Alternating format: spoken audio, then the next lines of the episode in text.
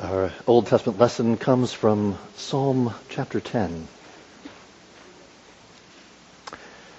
I'll read the title of chapter 9 because 9 and 10 go together. It's to the choir master according to Muth-labben, a psalm of David, but we'll pick up the reading now in chapter 10. Why, O Lord, do you stand far away? Why do you hide yourself in times of trouble? In arrogance, the wicked hotly pursue the poor. Let them be caught in the schemes that they have devised. For the wicked boasts of the desires of his soul, and the one greedy for gain curses and renounces the Lord. In the pride of his face, the wicked does not seek him. All his thoughts are, there is no God. His ways prosper at all times. Your judgments are on high, out of his sight. As for all his foes, he puffs at them. He says in his heart, I shall not be moved. Throughout all generations, I shall not meet adversity. His mouth is filled with cursing and deceit and oppression. Under his tongue are mischief and iniquity. He sits in ambush in the villages. In hiding places, he murders the innocent. His eyes stealthily watch for the helpless. He lurks in ambush like a lion in his thicket. He lurks that he may seize the poor. He seizes the poor when he draws them into his net. The helpless are crushed, sink down, and fall by his might. He says in his heart, God has forgotten. He has hidden his face. He will never see it. Arise, O Lord. O God, lift up your hand. Forget not the afflicted. Why does the wicked renounce God and say in his heart, You will not call to account? But you do see, for you note mischief and vexation, that you may take it into your hands. To you the helpless commits himself. You have been the helper of the fatherless. Break the arm of the wicked and evildoer. Call his wickedness to account till you find none.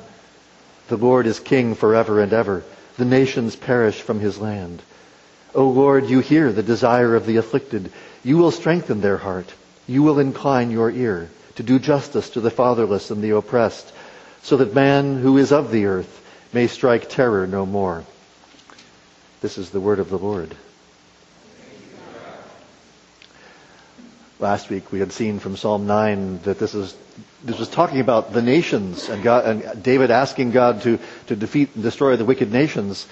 But now in the second half of the psalm, David points out that when, because this is now talking about stuff happening in villages. This isn't talking about nations invading. What's happening? Well, all too often, Israel is just like the nations. All too often, the church is just like the world. And of course, if this is according to Muth-labben, according to death of a son, this is talking about David's own experience of his son's rebellion. But what prompted his son's rebellion? Well, there was David's own sin. Even David was too often like the nations. We saw last time that there's a, there's a single acrostic poem. Each, each of the stanzas begins with a, a, a successive letter of the Hebrew alphabet. And so it was either written as one whole song, or the first half was written at one time and then somebody was like, why is there only half a song? We should write the other half. I don't find that a very plausible argument. I think it was originally one song, and they just divided it into two for some reason at some point. But either way, whether even if it was written with a second with a second part, the second part was written to be considered with the first. So, however, it's one of those things that so often when these questions arise in biblical scholarship, my answer is, so what? Either way, you're supposed to read it together, so let's read it together. But as we saw last time, according to Muth-labben, according to death of a son, points us not only to the death of Absalom, but even more to the pattern of the cross. God was teaching David and Israel to see that glory only comes through affliction. If you have not experienced the gates of death, then you will not recount the praises of God in the gates of the daughter of Zion. And so we join King Jesus in giving thanks to God for God's wonderful deeds because God has maintained the just cause of his son, our Lord Jesus. And the Lord judges the world with righteousness and is a stronghold for the oppressed. And so we sing praises to the Lord. And when we are troubled, we may join in King Jesus' cry to the Lord, Be gracious to me, O Lord, that I may recount your praises. Because we know that as we are conformed to the likeness of Christ's sufferings, so also we will be conformed to the likeness of his glory. And Psalm 9 concluded by reminding us that God will not forget the poor. In the conflict between rebellious nations and the Lord God, we ask God to remind the nations that they are but men. Psalm 10 will end so that man, who is of the earth, may strike terror no more. Echoing, put them in fear, O Lord, the end of verse chapter 9. Put them in fear, O Lord. Let the nations know that they are but men. The, the future hope of the poor is not yet a present reality. And so we share the king's perplexity at why God seems so far away, and we unite in the king's confidence that God will make it right in the end. Our New Testament lesson comes from 1 Peter chapter 4. 1 Peter chapter 4. Hear now the word of our God. Since therefore Christ suffered in the flesh, arm yourselves with the same way of thinking. For whoever has suffered in the flesh has ceased from sin, so as to live for the rest of the time in the flesh, no longer for human passions, but for the will of God. For the time that is past suffices for doing what the Gentiles want to do, living in sensuality, passions, drunkenness, orgies, drinking parties, and lawless idolatry. With respect to this, they are surprised when you do not join them in the same flood of debauchery, and they malign you. But they will give account to him who is ready to judge the living and the dead. For this is why the gospel was preached even to those who are dead, that though judged in the flesh the way people are, they might live in the spirit the way God does. The end of all things is at hand. Therefore be self-controlled and sober-minded for the sake of your prayers. Above all, keep loving one another earnestly, since love covers a multitude of sins. Show hospitality to one another without grumbling. As each has received a gift, use it to serve one another as good stewards of God's varied grace. Whoever speaks as one who speaks oracles of God. Whoever serves as one who serves by the strength that God supplies, in order that in everything God may be glorified through Jesus Christ. To him belong glory and dominion forever and ever. Amen. Beloved, do not be surprised at the fiery trial when it comes upon you to test you, as though something strange were happening to you. But rejoice insofar as you share Christ's sufferings, that you may also rejoice and be glad when his glory is revealed. If you are insulted for the name of Christ, you are blessed, because the Spirit of glory and of God rests upon you. But let none of you suffer as a murderer or a thief or an evildoer or as a meddler. Yet if anyone suffers as a Christian, let him not be ashamed, but let him glorify God in that name. For it is time for judgment to begin at the household of God. And if it begins with us, what will be the outcome for those who do not obey the gospel of God? And if the righteous is scarcely saved, what will become of the ungodly and the sinner? Therefore, let those who suffer according to God's will entrust their souls to a faithful Creator while doing good. This is the word of the Lord. The end of all things is at hand. I chuckle when people ask me, so do you think we're living in the last times? I'm like, we've been living in the last times ever since Jesus rose from the dead, sat down at the right hand of the Father, and poured out his Holy Spirit. So, yes. Uh, but I may, you know, what you mean by the question and what I mean by the answer may not be the same thing. But Peter's question is, if we are living in the last days, which we are, how then should we live? Peter's very clear on this. Keep loving one another earnestly, since love covers a multitude of sins. Show hospitality to one another without grumbling. As each has received a gift, use it to serve one another as good stewards of God's varied grace. We are to love as God has loved us, as Jesus has loved us, as Jesus has loved us. How did Jesus love?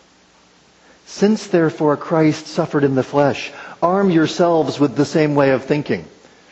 Beloved, do not be surprised at the fiery trial when it comes upon you to test you as though something strange were happening to you. But rejoice insofar as you share Christ's sufferings, that you may also rejoice and be glad when his glory is revealed. Our sufferings as Christians are not sort of incidental to our calling. They're at the very heart of what God has called us to, to do. Now, Peter also says in verse 15, let none of you suffer as a murderer or a thief or an evildoer or as a meddler. So if you suffer because of your own sin and stupidity, don't call that suffering for Jesus.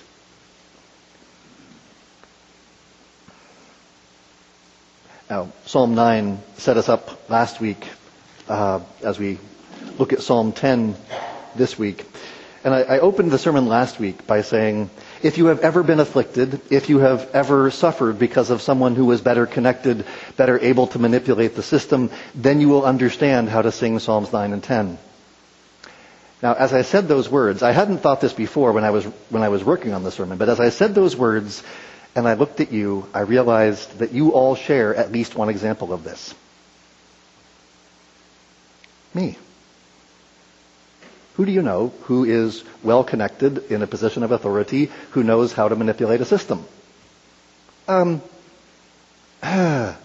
guilty as charged. Because I'm not perfect.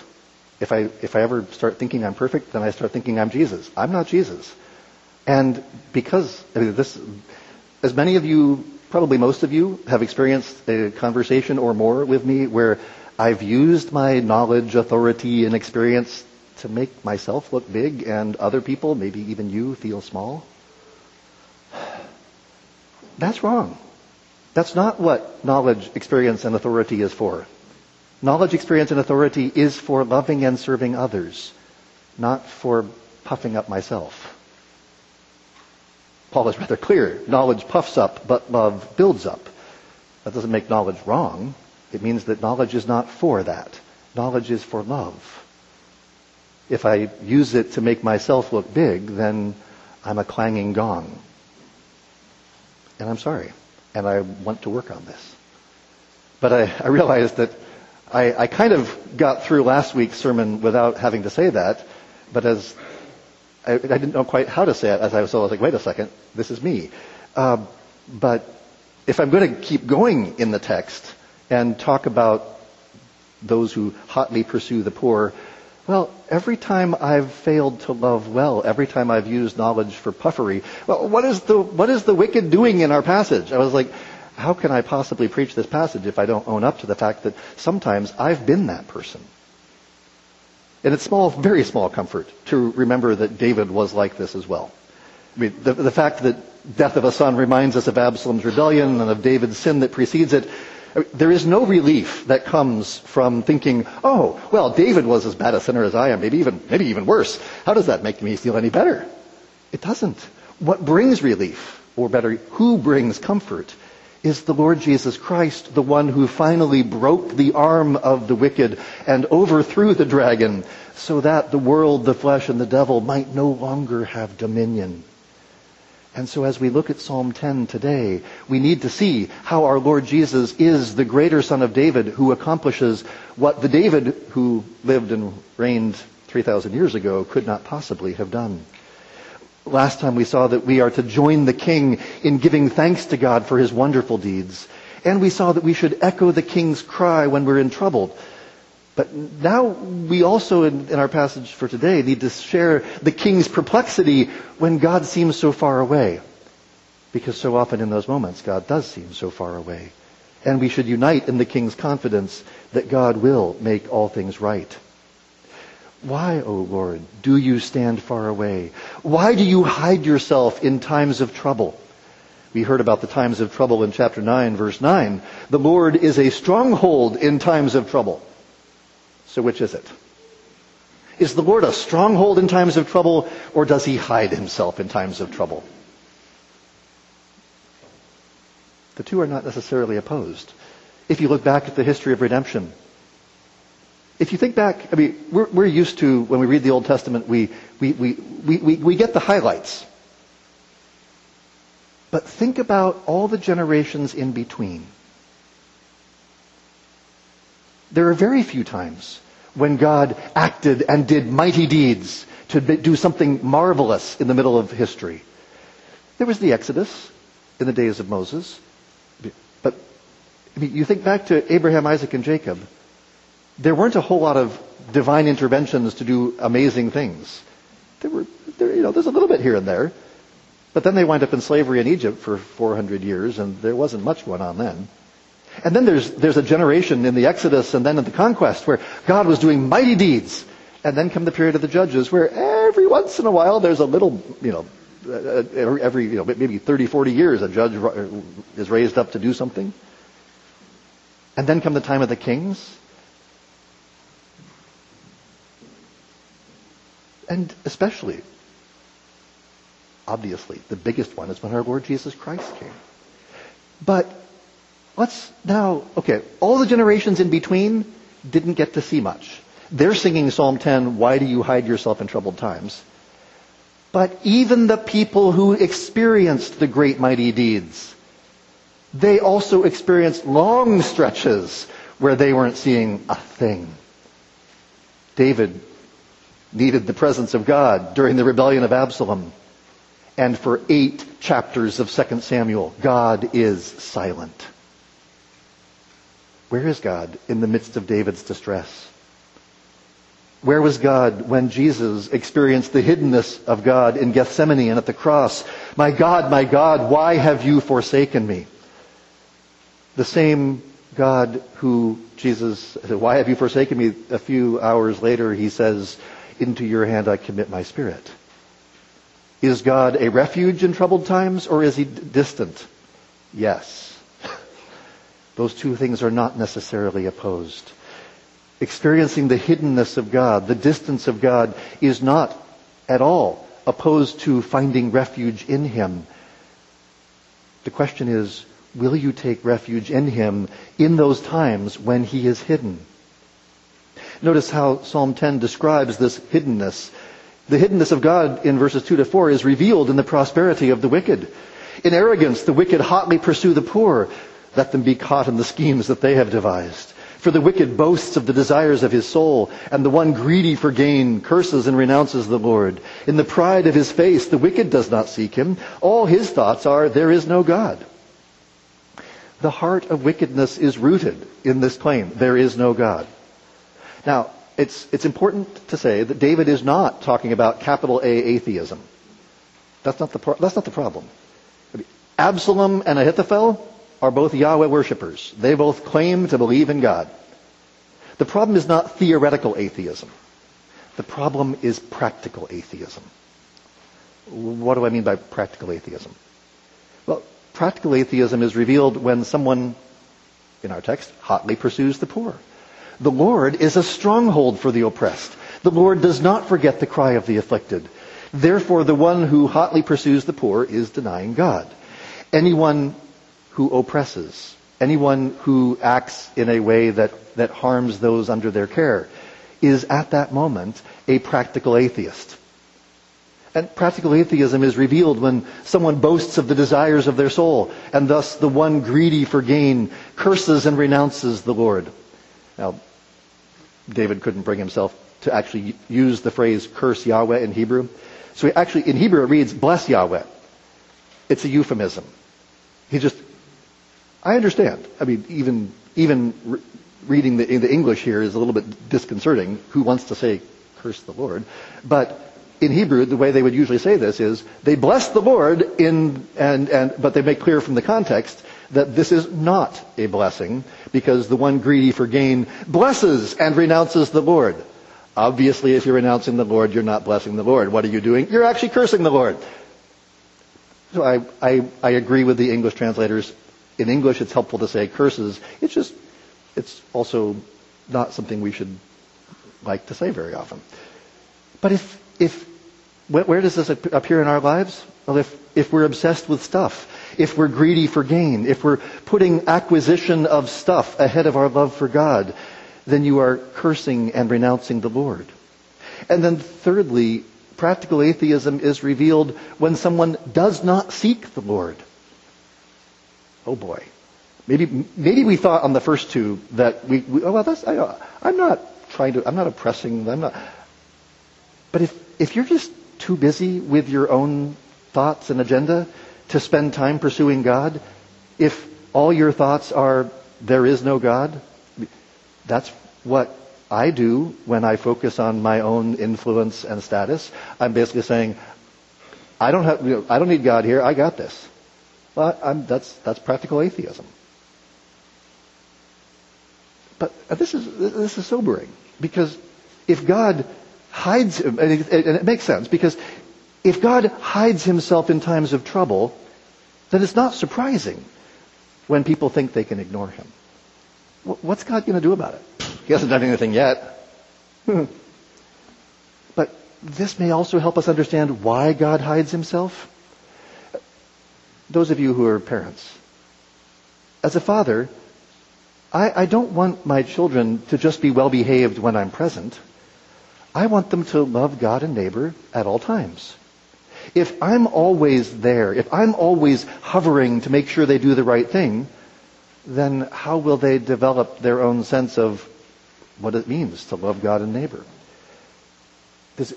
there are times when we need to be absent from the situation in order to let them figure out, oh, what does it mean for me to love God and neighbor? In the same way, God hides himself to see. Will we love him or will we curse him? Are we practical atheists? Do we profess to believe in God in front of others, but secretly pursue our own selfish desires when no one else is watching? What you do when no one else is watching will tell you whether you're a practical atheist. Ooh. I think I just stopped preaching and started meddling. Because this is, this is the problem for all of us. I know it's a problem for me. And I think I know most of you well enough to know it's a problem for you too. Because we wind up turning away from loving God and neighbor very easily. And sometimes we may even think, I'm doing this out of love for God. But are we? Verses 5 and 6 reflect on the inner thoughts of the practical atheist. His ways prosper at all times. He, your judgments are on high, out of his sight. As for all his foes, he puffs at them. He says in his heart, I shall not be moved. Throughout all generations, I shall not meet adversity.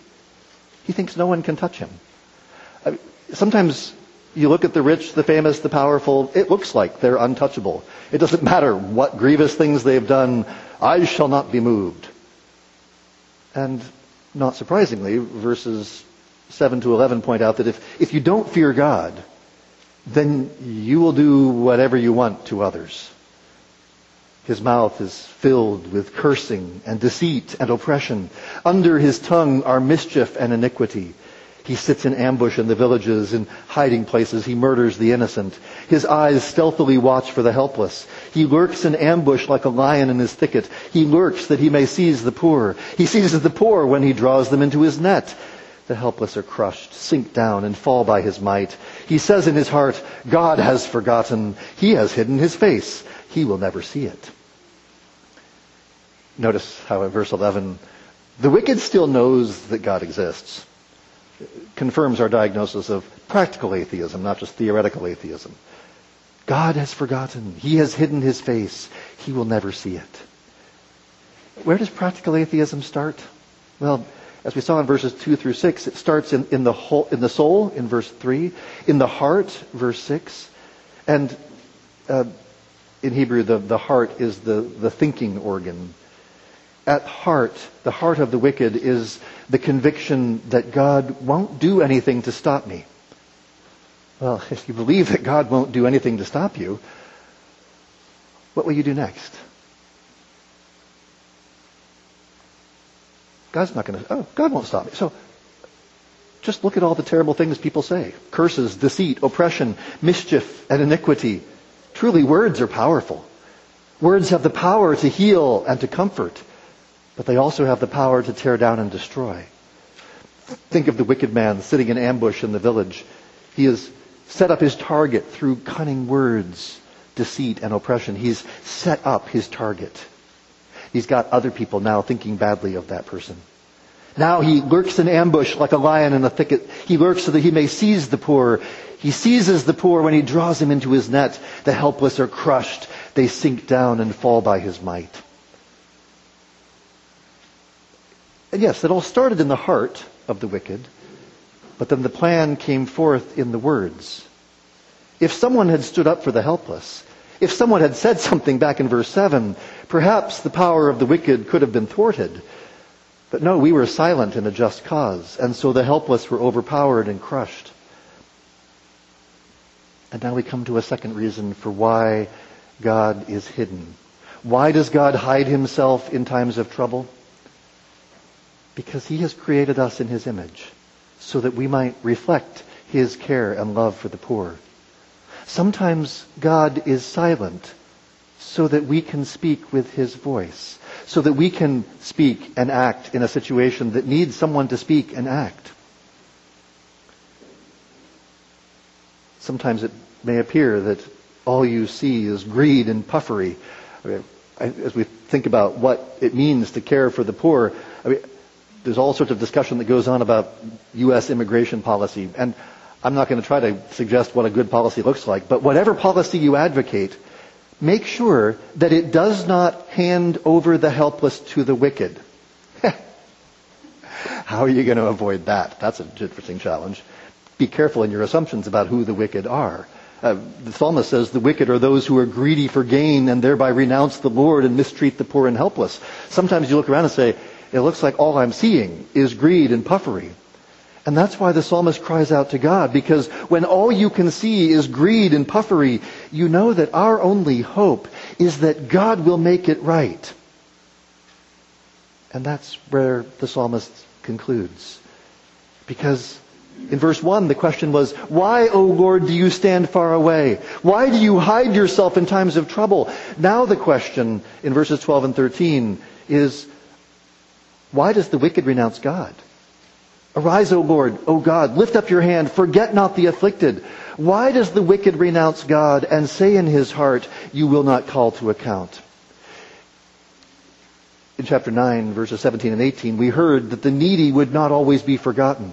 Rather, the nations that forget God will be, will, will turn to Sheol. And now we join together with Israel's king, with our Lord Jesus, as we plead with God, lift up your hand. Forget not the afflicted. Do as you have promised, O Lord.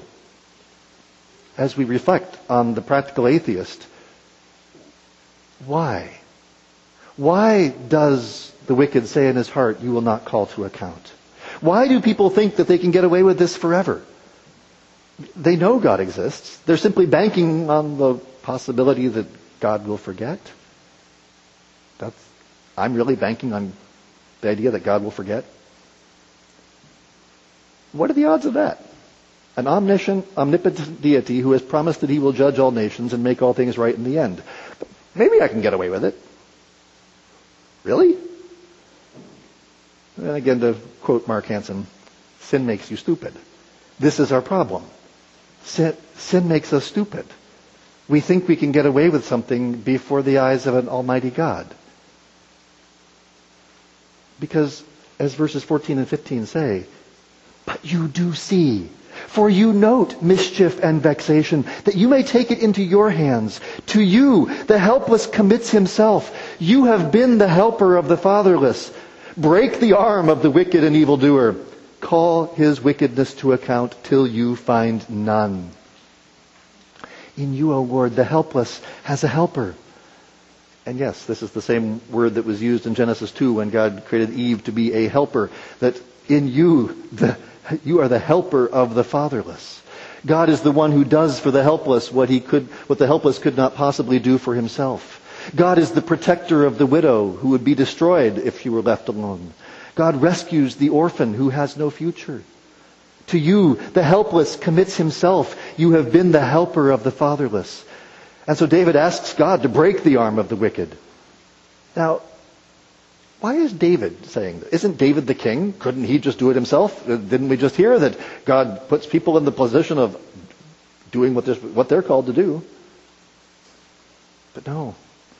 David alone is not going to be able to do this. Part of it is David was overthrown by a coup led by his son Absalom. And the, even after Absalom's rebellion was quashed, Sheba, the son of Bichri, rose up and took most of Israel with him. The king can say, here's what should be done.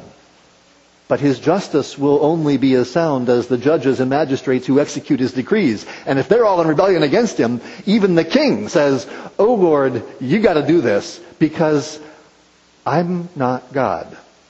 And even, even David would say, I'm not Jesus.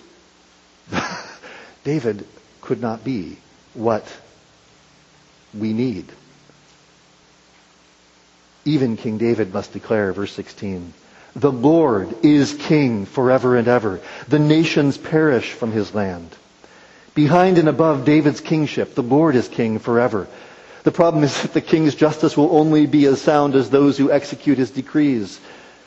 We need a king who will rule forever.